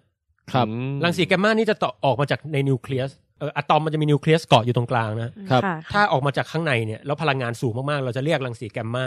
แต่ถ้าออกจากอิเล็กตรอนด้านนอกอืมจะเป็นเอ็กซเรย์อ๋อ นี่คือแหล่งกำเนิด ใช่ เราระบุตามแหล่งกำเนิด เพราะว่าความยาวคลื่นสองตัวพลังงานมัน overlap กันอยู่นะครับสองอย่างนี้ ครับผม นะฮะ ซึ่งการตรวจจับรังสีเหล่านี้เนี่ยทำให้ตาของมนุษย์เนี่ย กว้างขึ้นไปอีกมากนะครับอืมคลื่นวิทยุเนี่ย บางอย่างก็ในเอกภพก็จะแผ่ขึ้นวิทยุเยอะนะครับ บางอย่างก็แผ่ขึ้นอินฟราเรดเยอะนะฮะฮะนะฮะซึ่งเอ่ออย่างบางสีที่ตกค้างอยู่ในเอกภพหลังจากเกิดบิ๊กแบงเนี่ยก็เป็นไมโครเวฟใช่ไหมฮะครับนะฮะแล้วก็อย่างรังสีความร้อนเนี่ย กล้องโทรทัศน์อวกาศที่เขาจะส่งมาภายในอีกไม่กี่ปีปี 2018มั้งครับครับ ชื่อกล้องเจมส์เว็บเนี่ยครับนะฮะก็ใหญ่กว่าฮับเบิลหลายเท่าอะนะครับอืมก็จะเป็นกล้องที่จับอินฟราเรดเป็นหลักนะฮะอืมที่ต้องจับอินฟราเรดเพราะอะไรครับ ผมว่าผมอันนี้เป็นเป็นปรากฏการณ์ทางดาราศาสตร์นะฮะว่าแสงเนี่ยเอ่อยิ่งไอพวก redshift อะไรพวกเนี้ยฮะคือยิ่งยิ่งวัดจักรวาลมันขยายตัวครับ ขยายมันไปดึงความยาวคลื่นของอะไรที่อยู่มานานเนี่ยให้มันยืดออกมันไปทางแดงไปทางแบบอินฟราเรดอะไรพวกนี้อ่านี่นี่เป็นคำตอบที่ถูกครับ โอ้โหโอ้คือไอ้ล้ำมากของที่ยิ่งโคตรของของที่เอ่อคือของที่ยิ่งอยู่ไกลเนี่ยฮะครับ ของที่ยิ่งอยู่ไกลมันยิ่งวิ่งหนีใช่ไหมครับฮะฮะเพราะยิ่งวิ่งค่ะ หนีเนี่ยความยาวคลื่นที่เคยมันเคยเป็นแสงมันก็จะยิ่งยืด ยิ่งถูกยืดออกไปกลายเป็นพวกอินฟราเรดเป็นอะไรนะฮะ อืม และอีกอย่างเนี่ยคลื่นอินฟราเรดเนี่ยมันเป็นคลื่นที่ทะลุทะลวงได้ได้ดีกว่าแสอ๋อโอเคงนะฮะคืออยาส่กองจะส่องคลื่นแสงปกติอาจจะเห็นแต่ฝุ่นเห็นแต่อะไรอย่างนี้ครับ โดนบังโดนบางทีบดฝุ่น บังฝุ่นอะไร โอเคโอเค ครับ อย่างเช่นหลาย ๆ คนเวลามองไปที่ภาพถ่ายทางช้างเผือกก็จะเห็นว่าตรงกลางมันเป็นแถบมืด ทั้งครับที่เป็นตรงกลางไอ้พวกนี้โดนฝุ่นบังครับอ๋อแต่ถ้าตามองอินฟราเรดเห็นเนี่ยคุณจะเห็นว่าโหดาวเยอะมากเลยอืมอืมนะฮะแล้วดาวบนท้องฟ้าเนี่ยยิ่งอยู่ไกลเนี่ยเขาจะเรียกว่าบางทีมันเกิด reddening นะฮะก็คือมันเกิดสีมันจะเหลือบแดงๆอะครับครับมักจะเหลือบแดงๆ เพราะว่าไอตัวสีอื่นมันกระเจิงหนีหมดละ มีแต่สีแดงแหละที่วิ่งวิ่งเข้าหาเราได้นะ อ๋อ อันนี้เป็นปรากฏการณ์ของชั้นบรรยากาศโลกอะไรอย่างงี้ป่ะฮะเป็นปรากฏการณ์หรือว่าฝุ่นในอวกาศ อ๋อ ฝุ่นในอวกาศ พวกฝุ่นเนี่ยมันจะกระเจิง พวกสีฟ้าสีอะไรวิ่งหนีออกไปหมดละฮะมีแต่สีแดงเนี่ยฮะที่ที่โอเคยังหลงเหลืออยู่ สีน้ำเงินมันไม่ค่อยเหลืออยู่นะครับ ครับ นะครับ อ่า โอเคเฮ้ยแต่เรามาถึงตรงจุดนี้ได้ไงฮะก็คือเดี๋ยวคุณนะแม็กซ์เวลล์เนี่ยเฮ้ยขยับขยาย อ๋อเเป็นเปิสดร้างโลสมกการเปิดโลก แต่สมการพวกนี้ยังไม่ได้บอกนะครับว่าอุปกรณ์จะประดิษฐ์ยังไง แต่นั่นแหละเออทฤษฎีบางทีมันก็ต้องมาก่อนแล้วก็ ค่อยนำไปสู่ความเป็นไปได้ว่าค่อยหาทางสร้างอุปอุปกรณ์ต่างๆนะฮะครับ ผมขอเล่าเรื่องราวของอัจฉริยะของคนคนหนึ่งให้ฟังนะครับ คนคนนี้เนี่ยนะครับ ตอนเรียนปริญญาตรีครับทำวิทยานิพนธ์เกี่ยวเอ่อเรื่องดาวเสาร์ครับอืมอืมเขาบอกว่าดาวเสาร์เนี่ย มีวงแหวนอือฮึอาจารย์บอกเฮ้ยรู้นานแล้วอ่าอืมปรากฏว่าในสมัยกาลิเลโอเนี่ยครับเขาเห็นวงแหวนเป็นเป็นเป็นคล้าย ๆ แบบ มันมันงอกออกมาจากดาวอะครับฮะอืมเหมือนแข็งแข็งๆแข็งแบบแข็งอะไรเป็นแข็งๆเป็นเป็นคแผ่นล้ายๆกับเป็นถ้วยแผ่นกาแฟที่งอกออกมามีหูสองหูอะพี่อืมเอออ่าฮะกาลิเลโอก็เลยบอกว่ามันมันเหมือนหม้อครับเหมือนเป็นดาวที่เป็นมีหูจับเหมือนหม้ออืมครับแต่จู่ๆความประหลาดคือจู่ๆวงแหวนมันหายไปพี่ไอหูจับมันหายเฮ้ยทุกวันนี้เรารู้แล้วว่าไอแผ่นวงแหวนเนี่ยถ้าหันถ้าหันสันให้อะ เราก็จะมองไม่เห็นเพราะมันบางมันบางมากเออกาลิเลโอมึนตึบเลยเฮ้ยไงวะเนี่ยก็เลยคิดว่า อ๋อ หรือดาวพฤหัสเอ้ยหรือดาวเสาร์เนี่ย เป็นดาวที่กินบริวารตัวเองได้เออแล้วสักพักก็คายมันบึ๊ดออกมา ก็เขาไม่รู้จริง ๆ คือมันประหลาดจริง ๆ คือไอ้ยอะไรวะฮะแต่เอาแค่กาลิเลโอประดิษฐ์กล้องโทรทัศน์เห็นได้เนี่ยก็บุญละอ่าในสมัยต่อมาครับ กล้องโทรทัศน์ดีขึ้นนะคริสเตียน ฮอยเกนซึ่งเป็นนักวิทยาศาสตร์ในยุคต่อมา ก็เลย เอาวะ จดบันทึกการเปลี่ยนแปลงวงแหวนโดยละเอียดครับ นี่ปั๊บปั๊บปั๊บสุดท้ายความเปลี่ยนแปลงต่างๆทำให้เขาสรุปได้ว่า เฮ้ย นี่วงแหวนนี่หว่า ไม่ใช่หม้อเมื่ออะไรไร้สาระนะฮะเออไม่ได้กินบริวารตัวเองได้เอด้วยอไม่ไม่คุณหมุนมาถึงจุดหนึ่งมันโคจรมาอะไรมันเกิดการเปลี่ยนแปลงเออเขาเขาเห็นแบบโอ้โหชัดเจนเลยอ๋อนะโอฮะเคดูละเอียดนะฮะดูละเอียดครับครับนะฮะแต่ตอนนั้นเนี่ย ปรากฏว่าครับ ไอเด็กคนเนี้ย ที่ผมบอกเนี่ยนะก็พบว่า ถ้าวงแหวนเป็นแผ่นดิสอะพี่ อืมสักพักเนี่ยเดี๋ยวมันจะตกเข้าใส่ดาวอืมคือมันไม่มีทางมีสถิรภาพได้อะอืมพูดง่ายๆคือ ความประหลาดคือคืออย่างนี้ ถ้าวงแหวนมันเป็นแผ่นดิสก์เหมือนแผ่นซีดีอะครับครับ เดี๋ยวสักพักเนี่ย แรงด้านในเนี่ยเออวงแหวนด้านในจะโดนแรงโน้มถ่วงดึงแรงมากอืมแรงโน้มถ่วงด้านนอกจะดึงเบากว่าอืมทำให้ความไม่สมดุลของแรงเนี่ยทำให้วงแหวนฉีกกระจุยทิ้ง แล้วแล้วสุดท้ายมันไม่ควรจะอยู่ได้นานขนาดเนี้ยอืมคือวงแหวนจะเป็นแผ่นแบบเนื้อเดียวกันไม่ได้ ใช่เออแล้วก็คิดความไปได้มากมายครับ เด็กคนนี้บอกว่า ถ้าวงแหวนมันมีลักษณะเป็นดาวบริวารร้อยกันเป็นลูกปัดเหมือนสร้อยล่ะ เอออืมก็ไม่ได้อีกเพราะอย่างโน้นอย่างนี้ คิดมาละเอียดมากนะครับ ความเป็นไปได้ต่างๆแล้ววงแหวนถ้าเป็นน้ำล่ะ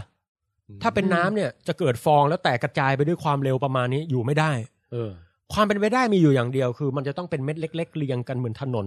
เรียงกันเป็นแผ่นดิสก์จะต้องฮะเป็นเม็ดเล็ก ๆ เท่านั้น เออ เป็นวิทยานิพนธ์ที่ได้รางวัลนะฮะไม่เหมือนวิทยานิพนธ์ของพวกเราใช่ไหมครับโอ้โหพี่ที่มันไม่ได้รางวัลอะไรเลย อย่าไปพูดแบบนี้ฮะออเด็กคนนี้คือ เจมส์คลาร์กแม็กซ์เวลล์ครับ โอ้โอ้ตกลงคุณแม็กซ์เวลล์นี่แกทั้งถ่ายรูปสี โอ้โห ทั้งสมการทุกงานแม่เหล็กคือพี่ไฟฟ้านักฟิสิกส์อะที่แม่งเก่งทุกฟิสิกส์มันกว้างมากฮะเก่งทุกเรื่องเนี่ย หาได้น้อยมาก แต่แม็กซ์เวลล์เนี่ย mechanic ก็เก่งอืมอืมกลศาสตร์ดวงดาวแม่งก็เก่ง เดายังถูกอีก แล้วที่สำคัญปฏิปฏิบัติถ่ายรูปเก่ง ทฤษฎีไฟแม่เหล็กไฟฟ้า มึงก็เก่ง เออเนี่ยฮะเราก็งาม ไม่ใช่ละนะครับดังนั้นแม็กซ์เวลล์เนี่ยจึงไม่น่าแปลกใจที่ไอน์สไตน์จะรู้สึกประทับใจมากว่า โอ้โห นี่มันอัจฉริยะมนุษย์ชัด ๆ อะไรเงี้ยฮะเผื่อหลายคนจะงงสมัยเหมือนสมัยผมเรียนว่าแม็กซ์เวลล์นี่อะไรวะ ไม่เห็นมึงทำอะไรเลยเอโอ้อทำเยอะมาก แล้วแม็กซ์เวลล์ไม่ใช่แค่นั้นนะครับ แถมอีกนิดนึงแม็กซ์เวลยังศึกษาเรื่องความร้อนด้วยนะครับครับศึกษาการกระจายตัวเชิงแก๊สเชิงจะมีถ้าเรียน thermodynamic ไปเรื่อยๆ จะมีการกระจายแบบแม็กซ์เวลด้วยนะฮะโอ้โห คือเรียกได้ว่าพี่พี่ไม่เหลือหาอะไรให้ใครคิดแล้วในยุคนั้นนะแกฮะศึกษาแมงวันด้วยไหมครับ ไม่ฮะไม่โอเคครับครับ เออ เนี่ยฮะในยุคถัดจากตอนนี้นะครับครับเป็นยุคของไอน์สไตน์นะครับอ๋อโอเคอ๋อไอน์สไตน์เนี่ยฮะ เป็นคนแรกและคนเดียวเลยครับ ที่ทำให้ปรากฏการณ์แม่เหล็กไฟฟ้าเนี่ย โอ้โห คลี่คลายแบบเหมือนคินดาอิจิแบบอื้อหือทำให้ปริศนา ถ้าเป็นโคนันนี่คือแบบแกนั่นแหละคือคนร้าย อะไรอย่างเงี้ย ขอชื่อคุณปู่เป็นเดิมพันอะไรอย่างเงี้ยเออถูกนะครับ ประมาณนั้นเฮ้ยแต่ปกติเอ่อพูดถึงไอน์สไตน์ปุ๊บเนี่ยจะจะนึกถึงเอ่ออวกาศโค้งหรืออ่าทฤษฎีสัมพัทธภาพเลย ไม่เคยนึกถึงในแม่เหล็กไฟฟ้าแง่ของใช่ไหมครับแฟ้านะฮะจริง ๆ ต้องบอกว่าทฤษฎีสัมพัทธภาพเนี่ยนะครับ มันเกิดขึ้นมาเพราะแม่เหล็กไฟฟ้านะครับ อืม เป็นอินสปายที่ทำให้ไอน์สไตน์เนี่ยคิดเรื่องแม่เหล็กไฟฟ้านะครับบางคนก็จะพูดเรื่องแสงเรื่องอะไรนะครับ แต่ว่าจริง ๆ งานจริง ๆ ของเขาเนี่ยพยายามอธิบายปรากฏการณ์แม่เหล็กไฟฟ้าครับ อืม แปลกไหมพี่ เป็นเรื่องที่เออน่าสนใจมากครับ คืออย่างนี้ฮะเชิญคืออย่างนี้เล่ปรากฏการณ์ที่หลาย ๆ คนไม่เข้าใจคืออย่างนี้ครับ ไอน์สไตน์เนี่ยจินตนาการว่าถ้าเราวิ่งเร็วเท่าแสงเนี่ยจะเกิดอะไรขึ้นอืมฮะเราก็จะเห็นว่าแสงหยุดนิ่งอืมแต่แสงที่หยุดนิ่ง มันสว่างปะวะเอออืมเออประหลาดมาก เพราะแสงเนี่ยคือคลื่นแม่เหล็กไฟฟ้าที่กระเพื่อมจริงไหมครับ ครับ มันเลยวิ่งไปข้างหน้าได้ แต่ถ้าเราเห็นมันหยุดนิ่ง มันย่อมไม่วิ่ง แต่ถ้ามันหยุดนิ่งมันจะมีอยู่ได้เยี่ยงไร ในเมื่อการมีอยู่ของมันคือมันต้องขยับอะพี่เออคลื่นแม่เหล็กไฟฟ้าคือคลื่นที่กระเพื่อมใช่ไหมใช่คือพอกระใช่เพื่อมมันเลยเหนี่ยวนำอีกฝ่ายให้มันเออวิ่งไปเรื่อยคือแม่เหล็กกระเพื่อมเกิดไฟฟ้าไฟฟ้าก็กระเพื่อมเกิดแม่เหล็กแล้วก็ไปเออไปเรื่อยๆไปเรื่อยๆๆแต่ถ้าเราวิ่งเร็วเท่ามันอ้าวไม่กระเพื่อมไม่กระเพื่อมย่อมไม่มีอ้าวกลายเป็นว่าพอเร็วไปถึงจุดหนึ่งเชี่ยมึงหายไปเลยเฮ้อช่างเป็นอะไรที่แปลกประหลาดครับฮะไอน์สไตน์ก็เลยเสนอว่าเป็นไปได้ไหมที่ แสงเนี่ยเป็นสิ่งยกเว้นที่เราไม่สามารถเร็วเท่าเท่านั้นได้นะครับอ๋อมันเกิดการเปลี่ยนความเร็วแบบใหม่ หรือการรวมความเร็วแบบใหม่ขึ้น ซึ่งอันนี้หลาย ๆ คนน่าจะได้เรียนต่อในทฤษฎีสัมพัทธภาพอะนะครับ คือการที่ไอน์สไตน์พบว่าแสงคือ speed limit ของเอกภพเนี่ยฮะเกิดมาจากการนั่งคิดเรื่องแม่เหล็กไฟฟ้าเนี่ยฮะใช่ฮะอ๋อนะครับ แล้วไม่ใช่แค่นั้นครับ ความประหลาดอย่างหนึ่งของเรื่องแม่เหล็กไฟฟ้าที่ไม่มีใครคลี่คลายได้นะครับ อย่างหนึ่งก็คือว่า ถ้าผมปล่อยประจุให้วิ่งในสนามแม่เหล็กเนี่ยอืมมันจะมีแรงดึงประจุนึกออกไหมครับอ่าค่ะอย่างที่บอกว่าแม่เหล็กเนี่ยมันจะคอยดึงประจุไฟฟ้าครับ สนามแม่เหล็กดึงประจุไฟฟ้าได้อือฮึคำถามก็คือสนามแม่เหล็กดึงประจุไฟฟ้า แล้วใครดึงสนามแม่เหล็ก reaction มันจะไปอยู่ไหน คือกฎของนิวตันเนี่ยถ้ามีแรงเกิดขึ้นมันต้องมี reaction ใช่ไหมครับอืมอืมแล้ว reaction มันหายไปไหนอย่างเงี้ย มันเป็นสิ่งที่แบบ เอ๊ะมันมันหายไปไหนวะอืมนะครับ ซึ่งก็ไม่มีใครเข้าใจจนกระทั่งไอน์สไตน์จริงๆมันถ้าถ้ามันมี reaction มันควรจะเป็นยังไงคุณปังถ้ามี reaction เนี่ยมันจะต้องเกิดกับสนาม คือมันต้องเกิดกับ reaction ต้องอยู่ที่สนามแม่เหล็กนั่นแหละครับ คือสนามแม่เหล็กก็ต้องแบบมีโดนดูดแววอะไรออกมาสักอย่างนี่ใช่ฮะซึ่งมันก็เป็นอย่างนั้นจริงๆเออนะครับ แต่แต่ในสมัยนั้นมันไม่มีใครรู้ว่า reaction มันไปกองอยู่ไหน เราเรียกว่า missing momentum อ๋อนะฮะอืมนะฮะแต่ไอน์สไตน์เนี่ยครับ ค้นพบสิ่งที่ประหลาดที่สุดอย่างหนึ่งในทฤษฎีสัมพัทธภาพครับ แล้วมันเชื่อมแม่เหล็กไฟฟ้าเข้าถึงกันหมดฮะสิ่งที่เขาค้นพบก็คือปรากฏการณ์หดสั้นลงของความยาวครับ เออเดี๋ยวก่อนครับ โอเคฮะพี่แทนตลกอะไรนะคะ เราเริ่มมาจากการถูอัมพันธ์และการเล่นว่าวนะฮะครับจากนั้นเราก็มาชักขยัเข้าบ ชักออกใช่ ขั้วเอ่อขดลวดนะครับ สุดท้ายความยาวจะหดสั้นลง นี่แหละครับ เออ มันมาจบตรงนี้โอ้มันมันมันคล้ายๆ เวลาเราดูหนังอวกาศแล้วมันมี มันเวลาจะแบบ warp หรือ hyperspace มันจะวืบนิดหนึ่งอะไรอย่างงี้ปะอ๋อจริงๆ หนังอวกาศไม่ค่อยใส่ใจรายละเอียดตรงนี้ครับเพราะว่าจริงๆ พวกหนังอวกาศเราจะพูดแค่ว่าอะไรที่เคลื่อนไหวเร็วๆ เวลาที่อยู่ในนั้นจะเดินช้าลงครับ แต่ในความเป็นจริงแล้วอะไรที่เคลื่อนไหวเร็วๆครับ ครับ อันนั้นมันจะหดสั้นลงด้วยพี่ เอออันนั้นใช่ไหมฮะหมายถึงว่าสิ่งที่เคลื่อนไหวเร็วๆนั้นนะครับอะฮะ ถ้าผมหยุดนิ่งใช่ไหมพี่ ถ้าม้าตัวหนึ่งวิ่งเร็วเข้าใกล้แสงอะพี่ เออ ตัวมันสั้นแบบมดเลยนะ สั้นแบบเล็กปี๊ดเลยแต่ความสูงเท่าเดิม คืออะไรที่อยู่ในแนวการเคลื่อนไหวมันจะสั้นฟีฟลงมาเลยพี่อืม คือเหมือนกับในสายเอาตาของเอาผู้กาศมันผู้หดที่หยุดอะนิ่งเนี่ยใช่อวกาศมันหดนะอืมในสายตาของผู้ที่หยุดนิ่งเนี่ยใช่จะเห็นม้า เล็กกลายเป็นเส้นกลายเป็นสูเส้งนสูงๆเลยฮะแต่ตัวม้าเองจริง ๆ มันหดปะครับ เราไม่รู้อะไรจริงไม่จริงอะครับ มันจริงทั้งคู่ไงอืม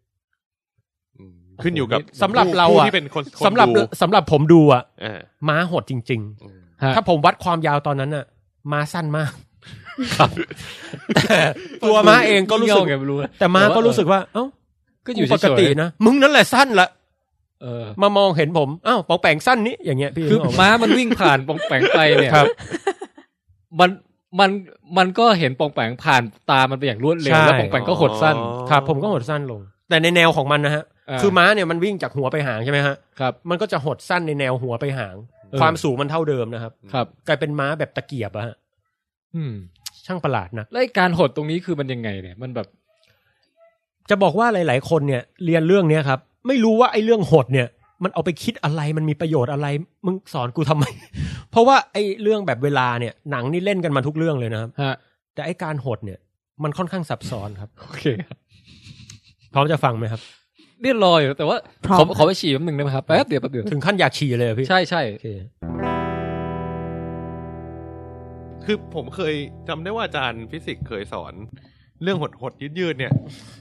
แล้วมันตอนปีหนึ่งอะหนูจำได้ปะหนูจำได้ปว่านะ เออ แล้วมันก็จะชอบมีโจทย์แบบว่า รถยาวสี่จุดหนึ่งเอเมอตร พอวิ่งแล้วไปมันจะจอหดดในเหลือราเท่างไหร่ ในโรงรถสี่เมตร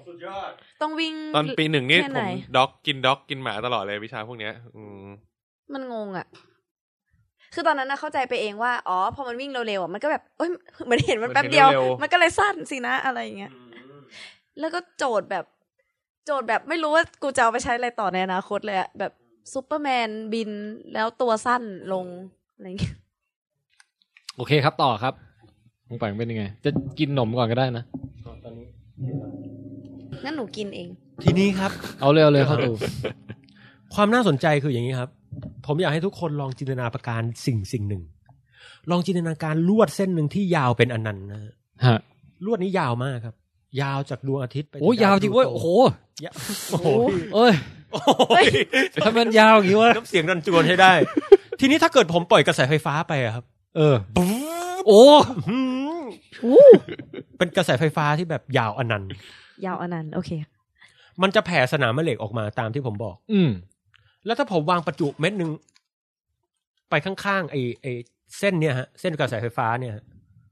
ถามว่าจะมีแรงกระทำต่อเม็ดประจุนั้นหรือไม่อ่าถ้าตามหลักที่ปองแปงว่ามาทั้งหมดเนี่ยฮะเออสนามแม่เหล็กก็ต้องดูดประจุได้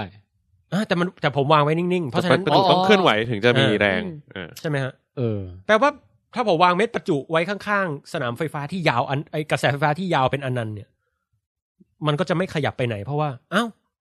เฮ้ยฉันไม่ขยับนะ อย่ามาทำอะไรนะเออมันไม่ได้วิ่งนะฮะตามกฎของคุณลอเรนซ์นะครับ แล้วคุณครับลอเรนซ์ก็ก็ทำการทดลองชัดเจนแล้วว่ามันมันไม่ส่งแรงกระทำจริงเจนนิเฟอร์ลอเรนซ์เนี่ยนะไม่ใช่แล้วพี่ลอเรนซ์ฟิชเบิร์นเฮ้ยแต่ลอเรนซ์เนี่ยอันนั้นมอร์เฟียสเดอะแมทริก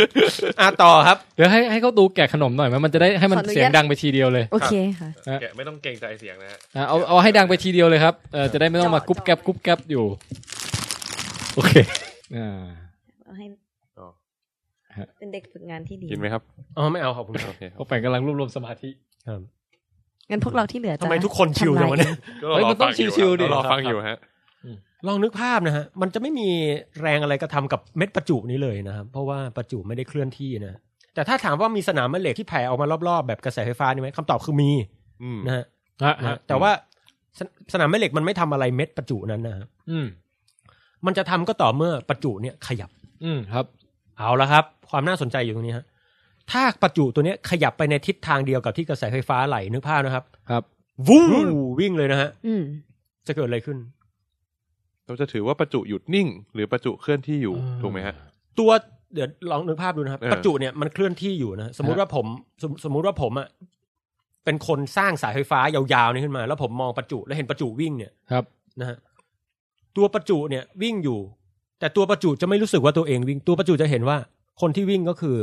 สายไฟนั้นต่างหากวิ่งผ่านมันไปนึกออกไหมครับอืมนึกออกนึกออกซึ่งเมื่อสายไฟวิ่งผ่านมันไปราวกับขบวนรถไฟเนี่ย อะไรไหลอยู่ในสายไฟไฟฟ้าอิเล็กตรอนครับใช่ไหมฮะอืมไฟฟ้าไหลก็คืออิเล็กตรอนไหลฮะถ้าผมซูมเข้าไปในกระในในเส้นไฟฟ้านึกดีๆนะครับอืมครับค่ะในนั้นจะมีอิเล็กตรอนไหลใช่ไหมฮะครับ ส่วนประจุบวกที่อยู่ในนั้นไหลไหมไม่ได้ไหลอืมประจุบวกอืมซึ่งเป็นนิวเคลียสก็อยู่นิ่งๆใช่ไหมฮะ ครับ แต่ผมจะคิดว่าประจุบวกไหลไปอีกทางก็คงไม่ผิดเลยนะ คือมันแค่ เอ่อก็ส่วนกันเม็ดลบนะมันไหลอืม ไอ้บวกมันไม่ได้ไหลมันก็เหมือนแบบมัน ถ้าถ้าเทียบกันแล้วมันก็เหมือนไหลสวนกันแต่จริง ๆ คือเม็ดบวกมันไม่ไหล คือเหมือนแบบว่าน้ำไหลไปเนี่ย จริง ๆ มองว่าน้ำอยู่กับที่แต่โลกหมุนไปก็ได้อะไรอย่างเงี้ยอะไรทำนองนั้น เออเอออะนะฮะ ความน่าสนใจคืออย่างนี้ครับ ถ้าผมถ้าผมเรื่องนี้มันออกแนวแอบสแตรกเออมากเหมือนกันนะครับ ฮะ แต่ลองนึกภาพว่าถ้าเม็ดประจุเนี่ยวิ่งนะครับ วิ่งไปในทิศทางเดียวกับกระแสไฟฟ้า อิเล็กตรอนมันไหลสวนกระแสไฟฟ้าใช่ไหมครับ ครับ เราจะพบว่าอิเล็กตรอนเนี่ย มีการหดแรงมาก เพราะมันไหลสวน ความเร็วสัมพัทธ์มันเยอะกว่า นึกออกไหมฮะ เดี๋ยวทวนใหม่อ๋อฮะโอเคอืมเพราะเพราะลวดก็วิ่งอยู่เหมือนกัน ไม่ลวดไม่วิ่งเอาลลววดดอยู่ไม่วิ่งเฉยๆเอางี้สมมุติว่าลวดเนี่ยมีกระแสไฟฟ้าไหลขึ้นไปทางไหลมาทางไหลมาทางขวามือของทุกคนอ่าแล้วไอ้ตัวเม็ดประจุดันวิ่งมาทางขวาด้วย ครับ ดังนั้นเนี่ย เราจะพบว่าอิเล็กตรอนเนี่ย คือตอนนี้มันมีสิ่งที่ เอ่อ คือกระแสคำว่ากระแสไฟฟ้าไหลไปทางหนึ่งเนี่ย เอ่อแล้วอิเล็กตรอนคือไม่ได้ไปทางนั้น แต่ใช่ มันจะไหลตรงข้ากัไหลนี่คือส่วนโดยนิยามเลย โดยนิยามเลยนะโอเคความสับสนนี่แม่งมาจากเบนจามินแฟรงคลินครับ ดันกับดันกำหนดให้กระแสไฟฟ้าเอ้ยไหลมาทางนี้ แต่ภายหลังเรารู้ว่าไอ้ตัวที่ไหลมันไม่ใช่กระกระแสไฟฟ้าเป็นอิเล็กตรอนไหลฮะแต่คอนเวนชันหรือสิ่งที่อืมเบนจามินแฟรงคลินคิดอะมันฝังลากมาหมดแล้ว เออแก้ไม่ได้แล้วครับ มันคือสิ่งที่เรียกว่ากระแสสมมุติป่ะครับใช่เวลาอยู่กระแสไฟฟ้าไม่มีอยู่จริงนะครับกแสไฟฟ้าไม่มีอยู่จริงมันกระแสสมมุติถูกไหมฮะเออสิ่งที่ไหลเนี่ยมันคือสิ่งที่ไหลสวนกระแสไฟฟ้าคืออิเล็กตรอนครับนะฮะโอเคดังนั้นอะ ผมกลับมาเรื่องเดิม ขออีกรอบหนึ่งเทคสองครับสมมุติว่ากระสมมุสมมุติว่ากระแสฟ้าไหลมาทางขวานะครับครับนึกภาพไหลมาทางขวามือโอขเคองทุกคนอืมแปลว่าประจุอิเล็กตรอนไหลมาทางซ้ายอ่าค่ะอ่าอ่านะฮะนะฮะถ้าเม็ดประจุที่อยู่นอกเส้นลวดเนี้ยมันวิ่งมาทางเดียวกับกระแสไฟฟ้า เออ แปลว่ามันจะเห็นอิเล็กตรอนเนี่ย สวนอย่างรุนแรงเลยอ่าใช่ใช่ใช่ผมนึกภาพเป็นอย่างนี้ได้ไหมครับ คือเม็ดประจุเนี่ยคือตัวผมที่วิ่งอยู่ครับ และไอสายไฟยาวอันนั้นเนี่ย ก็คือเป็นขบวนรถไฟครับ แล้วไอเอ่ออิเล็กตรอนที่วิ่งเนี่ย ก็คือเหมือนกับเป็นอีกคนหนึ่งที่วิ่งอยู่ในรถไฟเนี่ย วิ่งสวนทางมากับผมอย่างเงี้ยใช่ มันก็เหมือนกับสวนกันอย่างรวดเร็วอะสวนกันอย่างรุนแรงเลยฮะฮะพอสวนอย่างรุนแรงปุ๊บเนี่ย จะทำให้พี่แทนเห็นว่า โอ้โหอิเล็กตรอนแมันวิ่งโคตรเร็วเลยว่ะเอออ่าใช่ใช่ใช่ใช่จากที่อยู่นิ่งๆอิเล็กตรอนก็ไม่ได้เร็วอะไรเออเอออยู่นิ่งๆอิเล็กตรอนไม่ได้เร็วอะไรประจุบวกก็ไม่ได้เร็วอะไร ทุกอย่างมันก็แรงมันหักล้างกันหมดนึกออกป่ะครับฮะแต่พอพี่เคลื่อนไหวปุ๊บอิเล็กตรอนโอ้โหเชี่ยมันโคตรเร็วเลย พี่ก็จะเห็นว่าอิเล็กตรอนเนี่ยหดสั้นลง แต่เนื่องจากอิเล็กตรอนมีความยาวเป็นนานๆเพราะมันหดสั้นลงมันก็แค่แน่นขึ้น อืมงงไหม คือมันแน่นขึ้นอะเพราะว่าอิเล็กตรอนมันหดสั้นลงจากที่เคยมีหนึ่งเมตร มีสิบตัว มันก็มีหนึ่งเมตร มีสักร้อยตัวอย่างเงี้ยเพราะมันหดสั้นมันมันอัดอะเหมือนพี่เอาม้ามาวิ่งอย่างที่บอก แล้วมันจับมันบีบบีบเอาบากีมาตบม้าป้าพุ่งม้ามันเป็นแผ่นอย่างเงี้ยพี่ คือมันแน่นนะฮะฮะฮะดังนั้นอิเล็กตรอนก็จะแน่นขึ้น อืมส่วนประจุบวกที่อยู่ในนั้นเนี่ยมันก็จะไม่ไม่แน่นเท่าอิเล็กตรอนพี่นึกออกปะครับอืมอันนี้งงไหมจริง ๆ ประจุบวกมันวิ่งด้วยความมันไม่ได้วิ่งถูกไหมครับมันมันอยู่นิ่งอ่าๆแต่ว่ามันจะมีความเร็วของ ประจุที่อยู่ข้างนอกเนี่ยวิ่งไปทำให้ใช่เห็นว่าเหมือนประจุบวกมันเคลื่อนไหวอยู่ ใช่ แต่มันก็มันก็แน่นมันก็ลไม่งเร็วนิดหน่อยเท่าแต่มันจะไม่แน่นเท่าอิเล็กตรอนเออเพราะอิเล็กตรอนอิเล็กตรอนมันสวนทางโดยตรงเลยใช่ฮะเอออ่าโอเคไหมครับณจุดอ่าอันนี้นี่โอเคแล้วฮะอันนี้คือสิ่งที่เกิดขึ้นจริง หรือว่าเป็นสิ่งที่เกิพี่ดขึ้แทนนที่เป็นประจุเห็น สิ่งที่ประจุเห็นซึ่งเกิดขึ้นจริง ดังนั้นประประจุเห็นอะไรก็คือเห็นอิเล็กตรอนแน่นมากเออแต่ประจุบวกไม่ได้แน่นละ อืมดังนั้น อิเล็กตรอนที่แน่นมากๆ ก็จะส่งแรงมากระทำกับประจุ อืม เพราะว่าแรงไฟฟ้าของอิเล็กตรอนมันแน่นมากอะครับ เหมือนแบบอิเล็กตรอนมันแบบหืมหนึ่งเมตรมีตั้งร้อยตัว ประจุบวกหนึ่งเมตร มีแค่สิบกว่าตัวเองอืมแรงประจุลบมันเอาชนะแรงประจุบวกได้อืมเพราะเกิดการแน่นขึ้นของประจุลบฮะทำให้เม็ดประจุนั้น เนี่ย โดนอิเล็กตรอน ดูดหรือผลักก็ว่ากันไป คือแล้วแต่เป็นประจุบวกประจุลบใช่อะไรก็ว่าไป ซึ่งแรงนี้แหละ คือแรงแม่เหล็ก เฮ้ย แรงแม่เหล็กก็คือแรงไฟฟ้าที่เกิดการหดสั้นลงอะ่ะ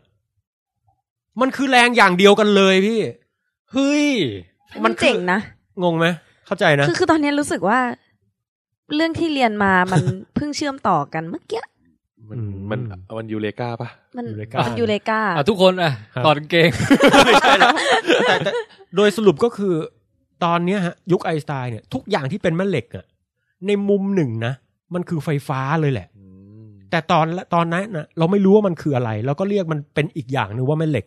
แต่จริง ๆ มันในมุมหนึ่งแม่เหล็กจะกลายเป็นไฟฟ้าอ๋อและไฟฟ้าจะกลายเป็นแม่เหล็ก มันคือสิ่งเดียวกันเลย แต่ต้องมาเข้าใจเรื่องไอ้ทฤษฎีการสัมพัทธภาพยืดการหดอะไรของอืมอวกาศใช่ และความเร็วแสงถึงจะถึงจะมองออก ใช่โอ้ holy ใช่นะฮะแม่เอ้ยมันยังติดมันยังติด ในอารมณ์อยู่นิดนึงคือว่าครับเชิญครับ ตอนนี้เข้าใจในมุมมองของประจุที่วิ่งที่วิ่งอยู่ข้างๆเส้นเส้นลวดแล้วครับ แต่ว่าสมมุติว่าถ้าเราไม่ใช่ประจุแล้วเราแบบว่าเป็นเบิร์ดไอวิวอืมที่แบบว่ามองลงมา อืมแล้วเราจะเห็นแล้วแล้วคืออิเล็กตรอนมันจะเราจะเห็นอิเล็กตรอนเนี่ย มันหดอยู่ อย่างนั้นจริง ๆ เหรอ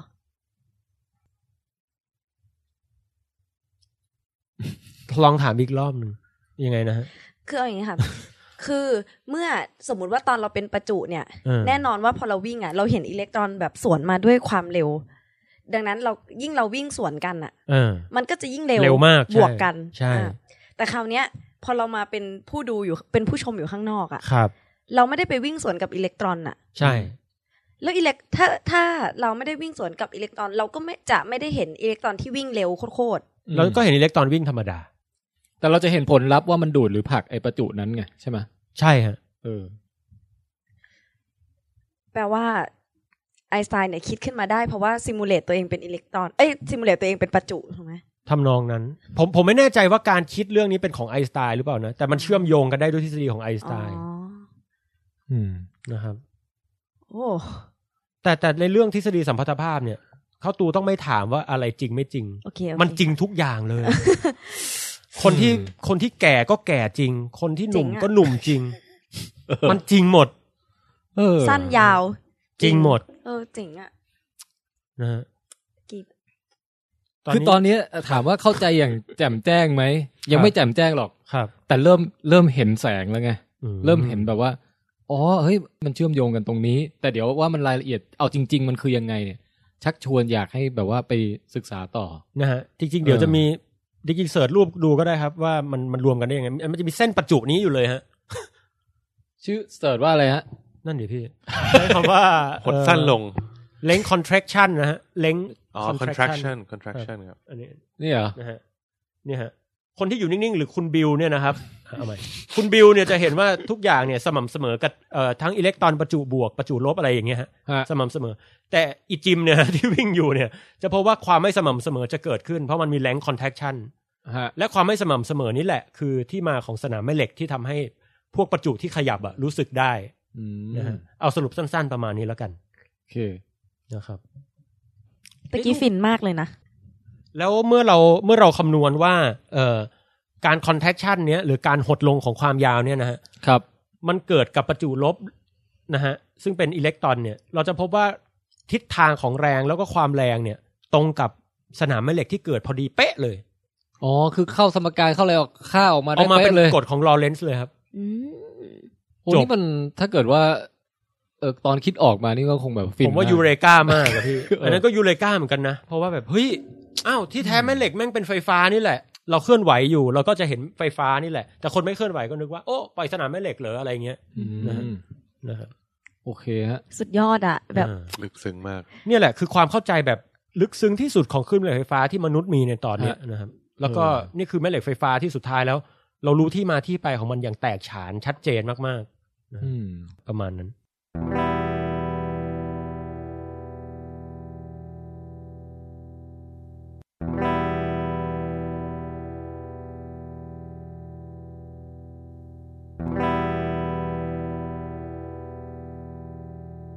โปรดติดตามฟังวิดแคสต่อได้ในเร็วๆนี้ครับ